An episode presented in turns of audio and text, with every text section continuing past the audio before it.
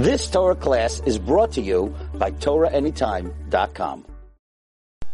Shalom and welcome to Practical Spirituality here in the Old City of Jerusalem at Aish HaTorah, overlooking the Western Wall.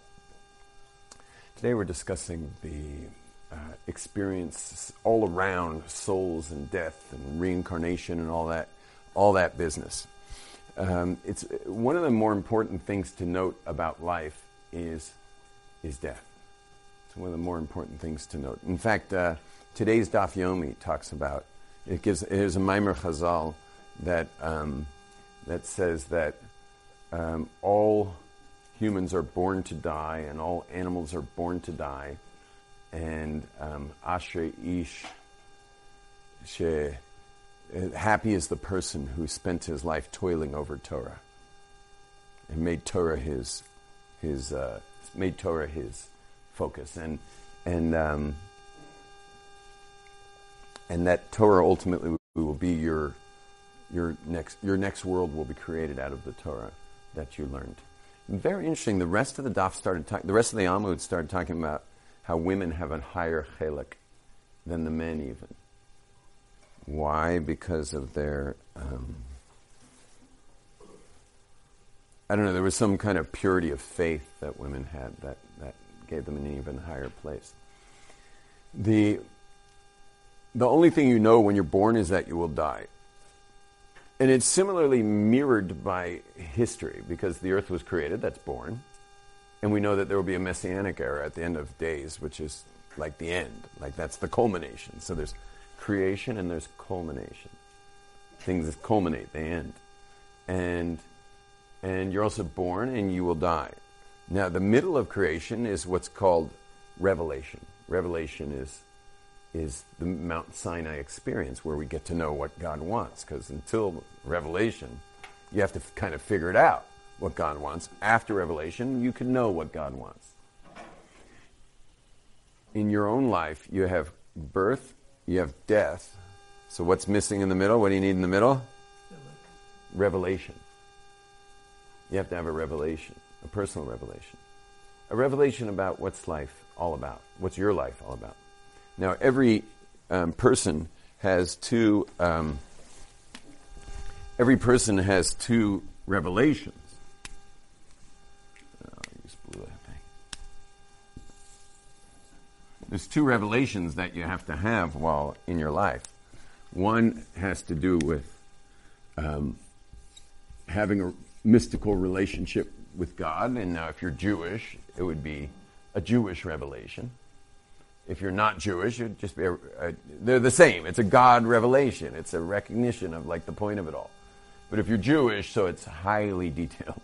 If you're Gentile, so it's like keep the seven, go to heaven. You know, keep the seven laws of Noah, and you're all good. So that's Jewish. And the other revelation is what's called Jewish. So there's Jewish and Jewish.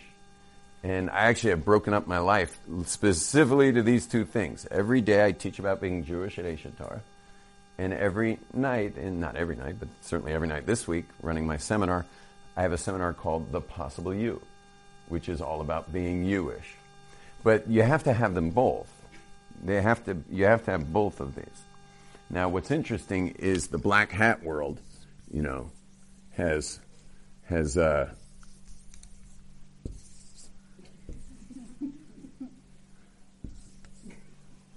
the black hat world has a um,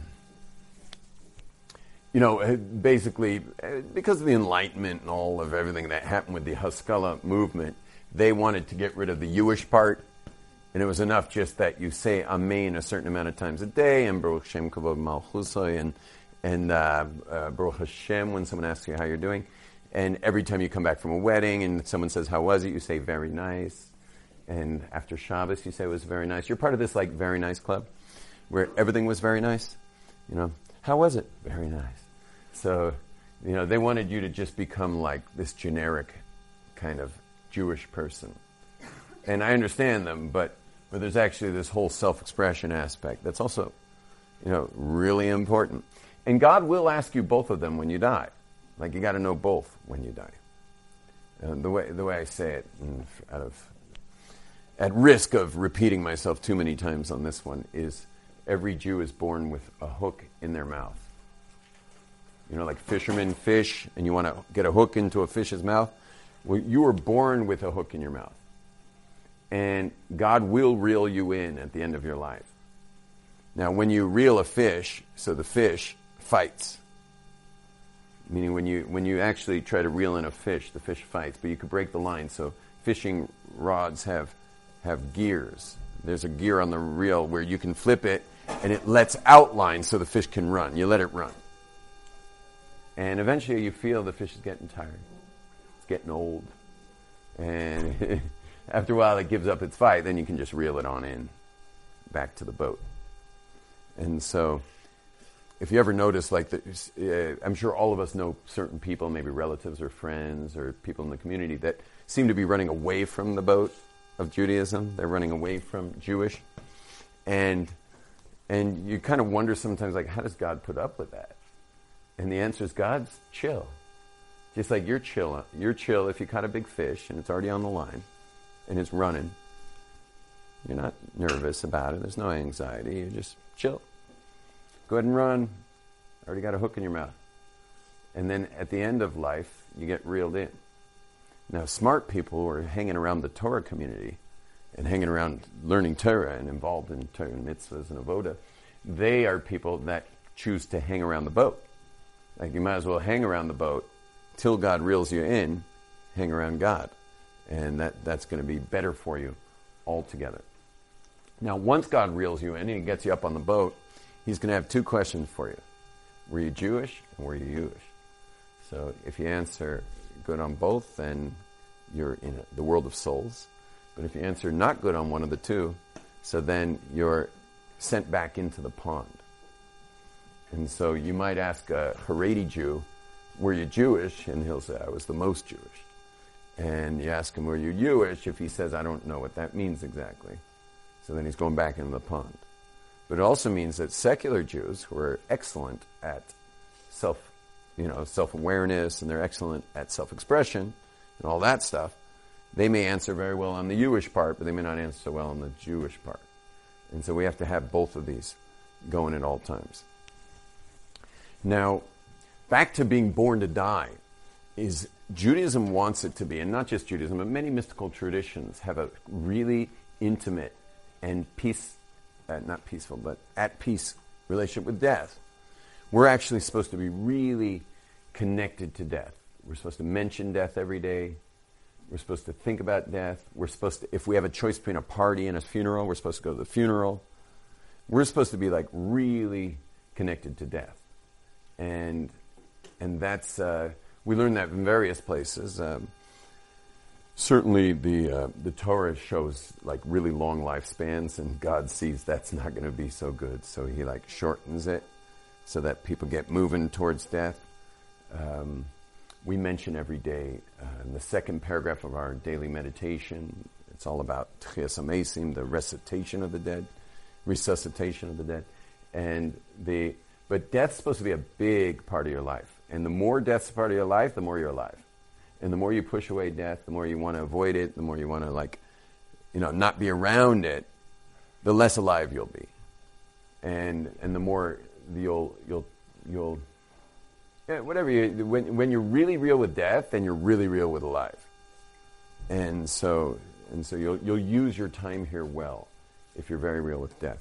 And there was another thing I noted years ago was when reading the genius of ni- 19th century authors. Um, early 19th century had some of the best writers ever, and I was reading these books and and realizing there's such genius here and I would go to the front of the book to see the biography of the author, and every one of them had a brush with death. Author after author. And then I started realizing the same thing with the, the masterpieces in Europe in the, in the in art and sculpture, in music. Every one of these, like the ones that are remembered forever, like for centuries, these great ones, all had serious brushes with death when they were children. Either a parent died, or a sibling died, or they themselves almost died. But one thing's for sure is it caused them to put on their running shoes and to start moving in their lives. Another good reason to be really uh, close to death is, is that uh, when a person dies, they don't realize they're dead at first. It takes them a little while to realize. Why? Because your body anyway is dead. It's only your soul that keeps your body alive. It's the soul that it's your soul that keeps your body vivified. And so your body's really dead without it. Now, when you die, the, it's the, the same soul. Is nothing happened to it. You're still there. So you don't even realize you're dead when you're dead. And so, and so it's more apparent by the people around the room that you're like, something's wrong here. You know, like why is everyone's like all of a sudden everyone's upset, you know? And then you're kind of noticing the sheet going over you, even though you can't really necessarily feel your body, but it's like, it's like, and now you're hearing crying and stuff, and you're like, I'm still here, you know, what's everyone so upset about? You know, but after a while it starts to dawn on you they're upset about you, you know, and, and so, anyway, but that's a whole process from like the second the, the soul didn't really leave the body, the soul is never in the body. The, the soul, soul somehow we don't even know how. That's why we say um, on the bathroom blessing, the last two words are umafli lasos, which means, and he acts wondrously. What's the wondrous act? That the soul and the body are even connected, meaning the fact that your soul would follow you into the lobby after class, that's like weird. Like, how does it, how is it even around you? Like, because soul's purely spiritual and the body's purely physical. And how could they be, where's the connection? What's the USB cable interface? between the two. And yet we know they're interfaced. And I, I recently did a class on that interface, so I'm not going to talk about that. So, so the, so the more you're recognizing that your soul is eternal and the body is ephemeral and the body is ultimately going to meet its end, the, the more likely that you'll get the picture when you die.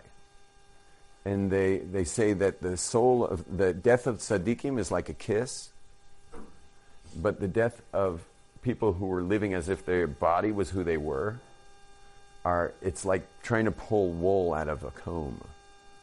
You know, it's just all tangled up in there. It doesn't release well. And and it's even said that the that the person can so not realize they're dead that they I mean this wouldn't be anyone in this room obviously and hopefully hearing this class even will save you from what I'm about to say.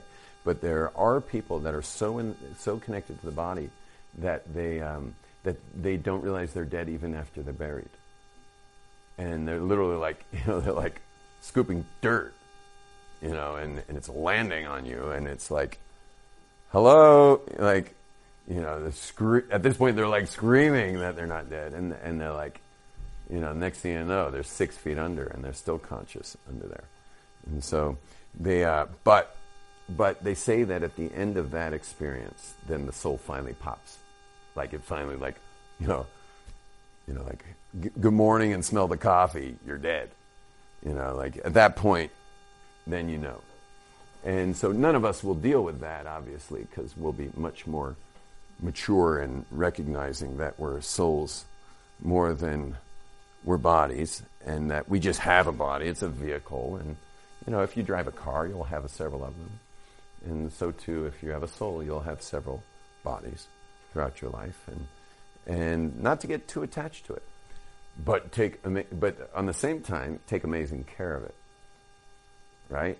There's a lot of don't do's on the body. You know, you got to let's do the do's. Here are the do's: sleep well, eat well, exercise. Like you, you, it's really important that your body's running in tip-top shape so that you don't notice it. Because if your body's uh, complaining, you ever notice when your body complains? It consumes your, your thoughts and your, your soul. Again, we didn't do the interface, but your soul's interface with the body is very much connected to the thoughts. And if your thoughts are on your stub toe, or on your big belly, or on your, or on your, you know, tiredness all the time, or on any other back pain or headaches or whatever, you'll notice it just consumes you. It's like the ultimate expression of reductionism, where your massive soul's been reduced to a physical ailment. And that's why being in top shape is the, one of the more spiritual things you can do. And in fact, I think Judaism is the only tradition in the world that meaning only today, obviously, but Judaism might be the only tradition in the world in its modern experience that completely ignores health um, in the spirituality. Meaning, you could be a you could be a Torah scholar, deeply invested in your Judaism, while being you know twice your natural weight, chain smoking and eating junk food, and and having a crazy sleep schedule, and you're still considered like on a high level. Whereas in all the other traditions, you'll notice that spirit and body are together. Like if you have high level spirit hygiene, like the man I just described, you would also have high level um, body care. Like you'd be taking really good care of your body. Those would go together. And they should go together also in, in the Jewish world. And you see throughout Chazal, throughout our, sa- our sages talk a lot about health and taking care of our bodies. And that's not something you can ignore, the, all those Chazals. And the Rambam also reiterates it and goes uh, into great detail on how to take care of ourselves. Yeah? Everything you're saying is definitely true, but sometimes when people become obsessed with it, also their thoughts are just completely thinking about that. They're obsessing over the fact that they be healthy and That's right. Well said. So, and one more thing is don't obsess about it. Don't obsess about it. Just do what's called, do what would be maintenance, and move on. Just take care of yourself in general. Um, another thing that everyone should try, though, that's very easy to try, is skipping a meal regularly. Um, skip a meal regularly, like meaning every uh, skip one meal every two days, let's say. And that, that's really, really good for your eating habits to skip a meal every two days, something like that. Um, not on Shabbos, obviously, but skip a meal like every two days. Just start getting a more, a better perspective on food, and and that helps you a lot. Skip a meal. Also, do a juice week. Um, my family, we, any given kid could be doing a juice week that week. My teenagers will just do a juice week, and it's amazing. Like your energy goes so up, and and your relationship to food gets totally changed because your food's just ground up in a blender every day. So it's no longer, f- it's just food. You put on the bottle food. And all the emotional relationship to food just, after, after you do a couple juice weeks, meaning a juice week and then a month later a juice week, you you start to shed your emotional relationship to food after a while. And it becomes more of what it is, you know, which is fuel for the body. Yeah.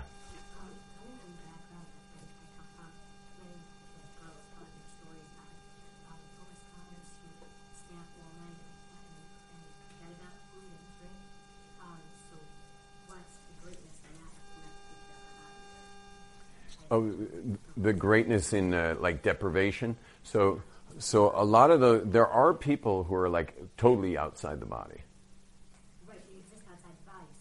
I have a, I have someone like that in my life. He's my, he's taught me the most of all my Torah. Is someone who, who lives their life like that. Right, like my the, my teacher should technically not be alive. He sleeps two hours a day, Sunday, Monday, Tuesday, Wednesday.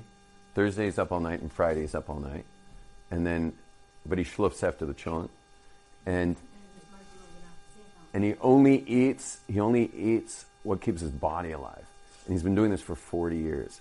I've never seen him eat a meal. I've been there for Yom Tovim. I've been there for Shabbos, and if you saw him eat, you'd just be like, "That's not called eating, Rabbi." Yeah, you have not eaten yet, and and he just doesn't really eat.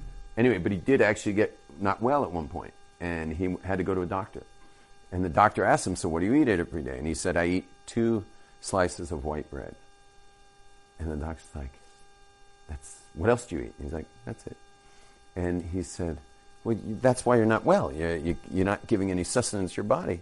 He says, "At least switch to whole wheat." And the rabbi says, I can't. And he says, Why not? He says, Because I looked at the ingredients on the white bread and it has chemicals and bleaches and all this stuff that are from all over the world.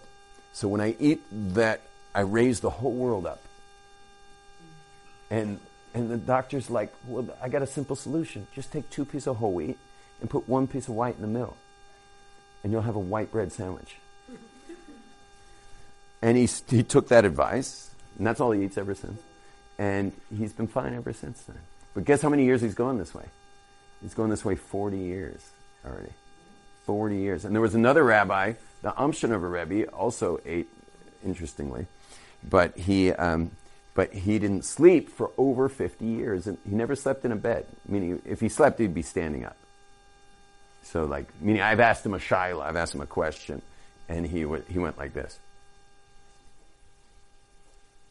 For, literally, for like, he's on his feet, sleeping in front of me for about 35, 40 seconds.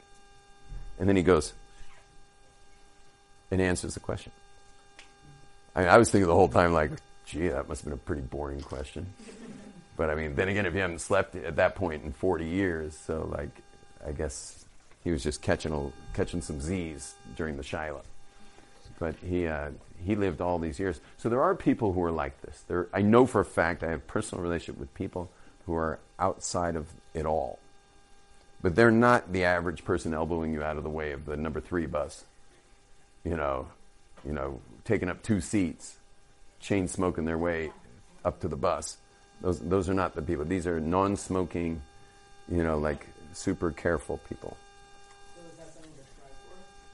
No, it's not even Jewish. Jewish is Jewish is take the physical world and raise it up. Take the physical world and raise it up. They're they're fixing our generation. They're they're doing it for us, really. Right. Yes. Yes, it does. Um, but it's not. It's not. They're, they're doing, they're, there are certain Jews who are here for us, and they're not here for themselves. They, they were sent down for very specific stuff. And, and they're, they're fixing stuff. So while you pig out, they're not eating. And it balances it. You know, and they're also, people on that level are souls for many souls. Because, like, for example, if you look at a soul, you know, they're like, what's he going to draw a picture of a soul? Like, if you look at a soul, oh, let's get the pen. So a soul is not a one-to-one relationship. A soul, you know, let's say this is one soul here. Okay, I'm not going to put much more than that, but this is a soul. Okay? And that soul has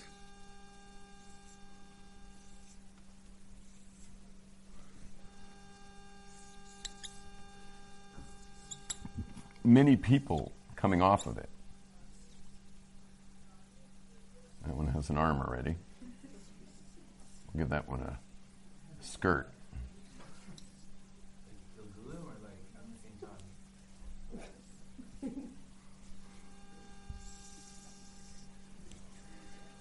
So, Shomer Nagia. it's funny, I drew the arm already. You notice I blew, the, I drew an arm instead of a body, so that turned into Shomer Nagia. So, anyway, this is a soul, and these are various bodies coming off of that soul. If you do the math. No, no, all at once. I mean, do the math. We're 14 million Jews in the world, but there are only 600,000 root souls. So that means there's automatically, if you do the math, it's about 23 of you are hanging around Earth here. Well, see, that's you're saying how's that possible? But that's exactly the misconception. Is you've been thinking all this time that body and soul is a one-to-one relationship, like vodka, Red Bull. It's not. It's not a one-to-one. It's one body. That's a one to a soul. That's part of infinity, and every soul has multiple bodies coming off. Now, obviously, that soul could like vanilla, and you could like chocolate because we're all having our different history of our own lives. That's going to be very different. We don't share brains. We also don't share tafkidim, meaning meaning our purpose here is different. On the Jewish, because there's the, that tafkid's broken down into many things. You know, like just running this building, and there's a lot of people with different tafkidim here, but it's one building. Yeah. Well, this is a good example of broken up here. There they are. No, Maybe you're saying something that you need to further explain. Like this is a drawing of one soul. I'm like why people attached to that one soul, but I thought the six hundred thousand souls were broken up into more souls. Yeah, here they are.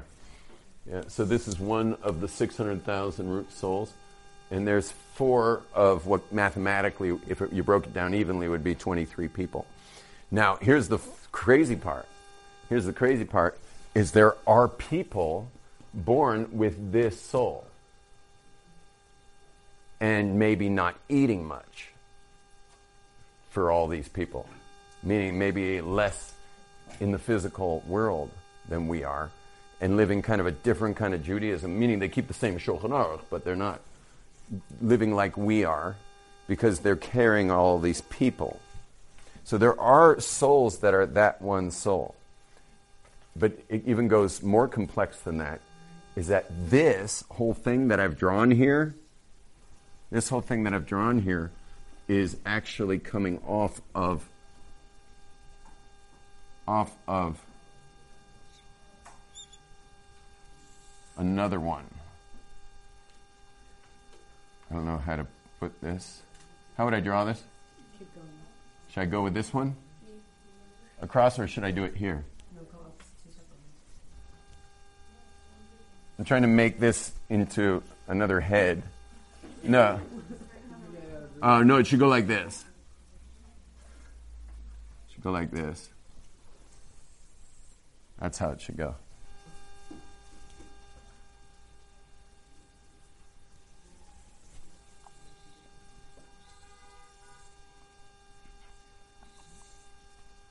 Is that better?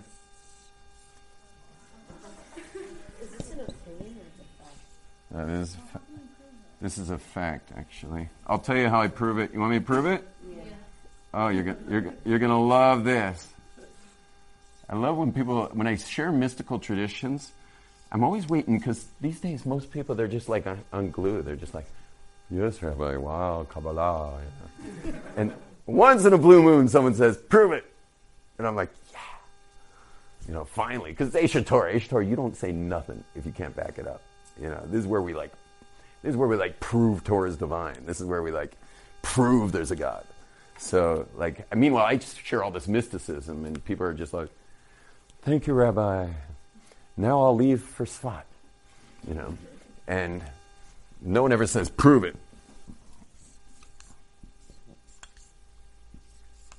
We'll have this one be three gals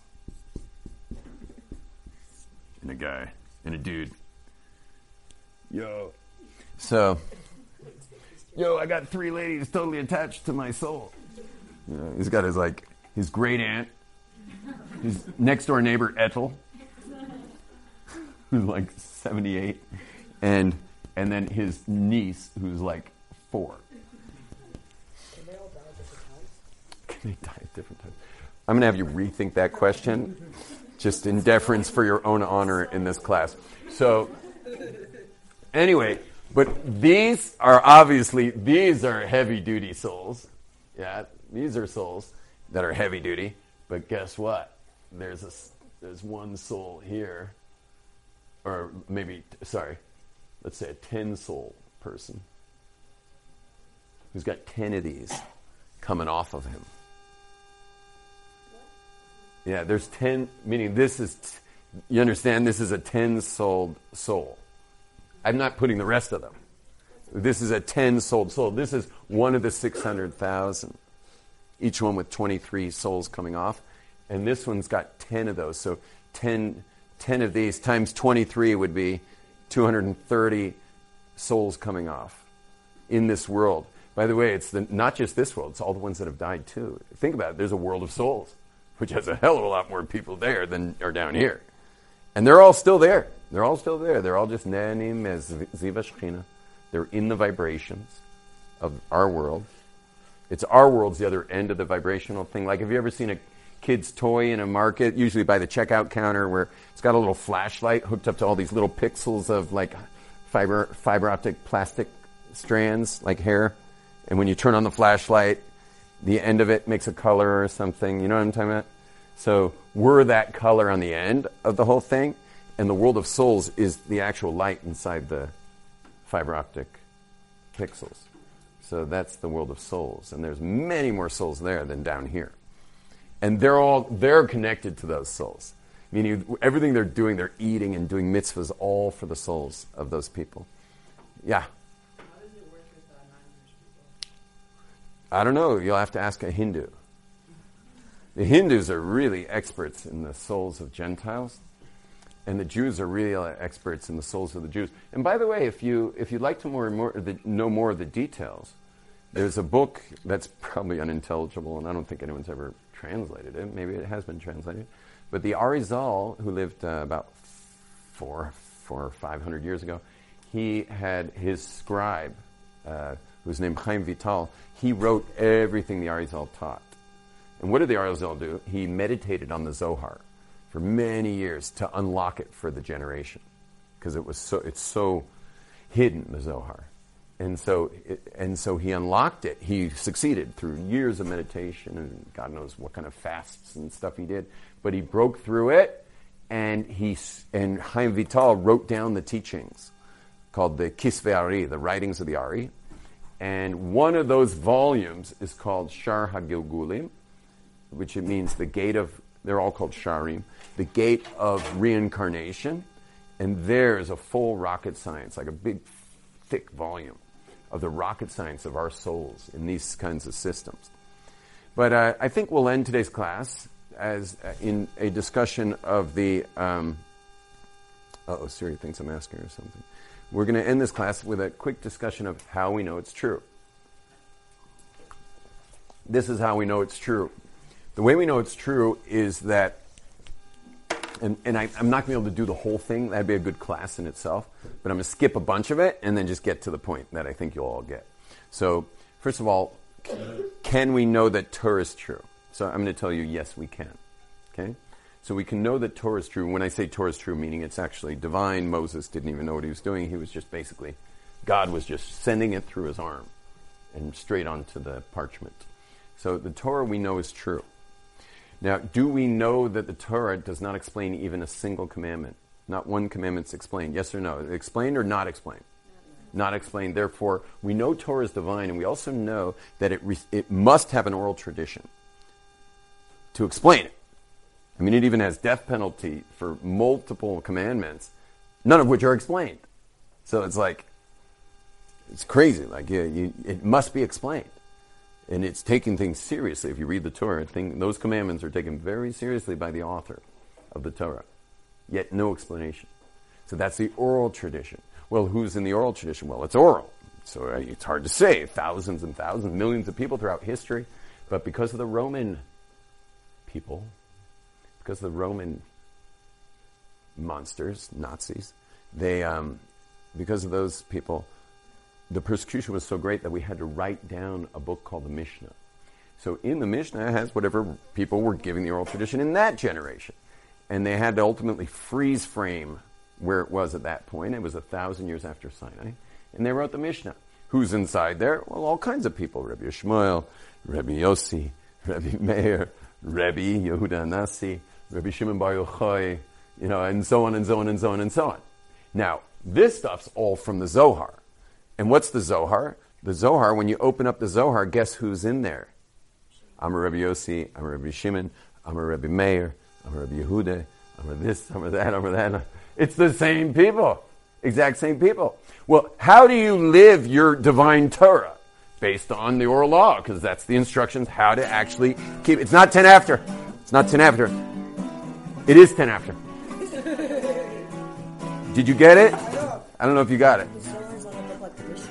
Anyway, click on what you need to click on. Anyone needs to speak to me after, you can speak after. Um, click on what you need to click on, follow or subscribe, and uh, join the media club, Rabbi Yom Tov Media Club at yomtovmediaclub.com. Shalom. That's a question.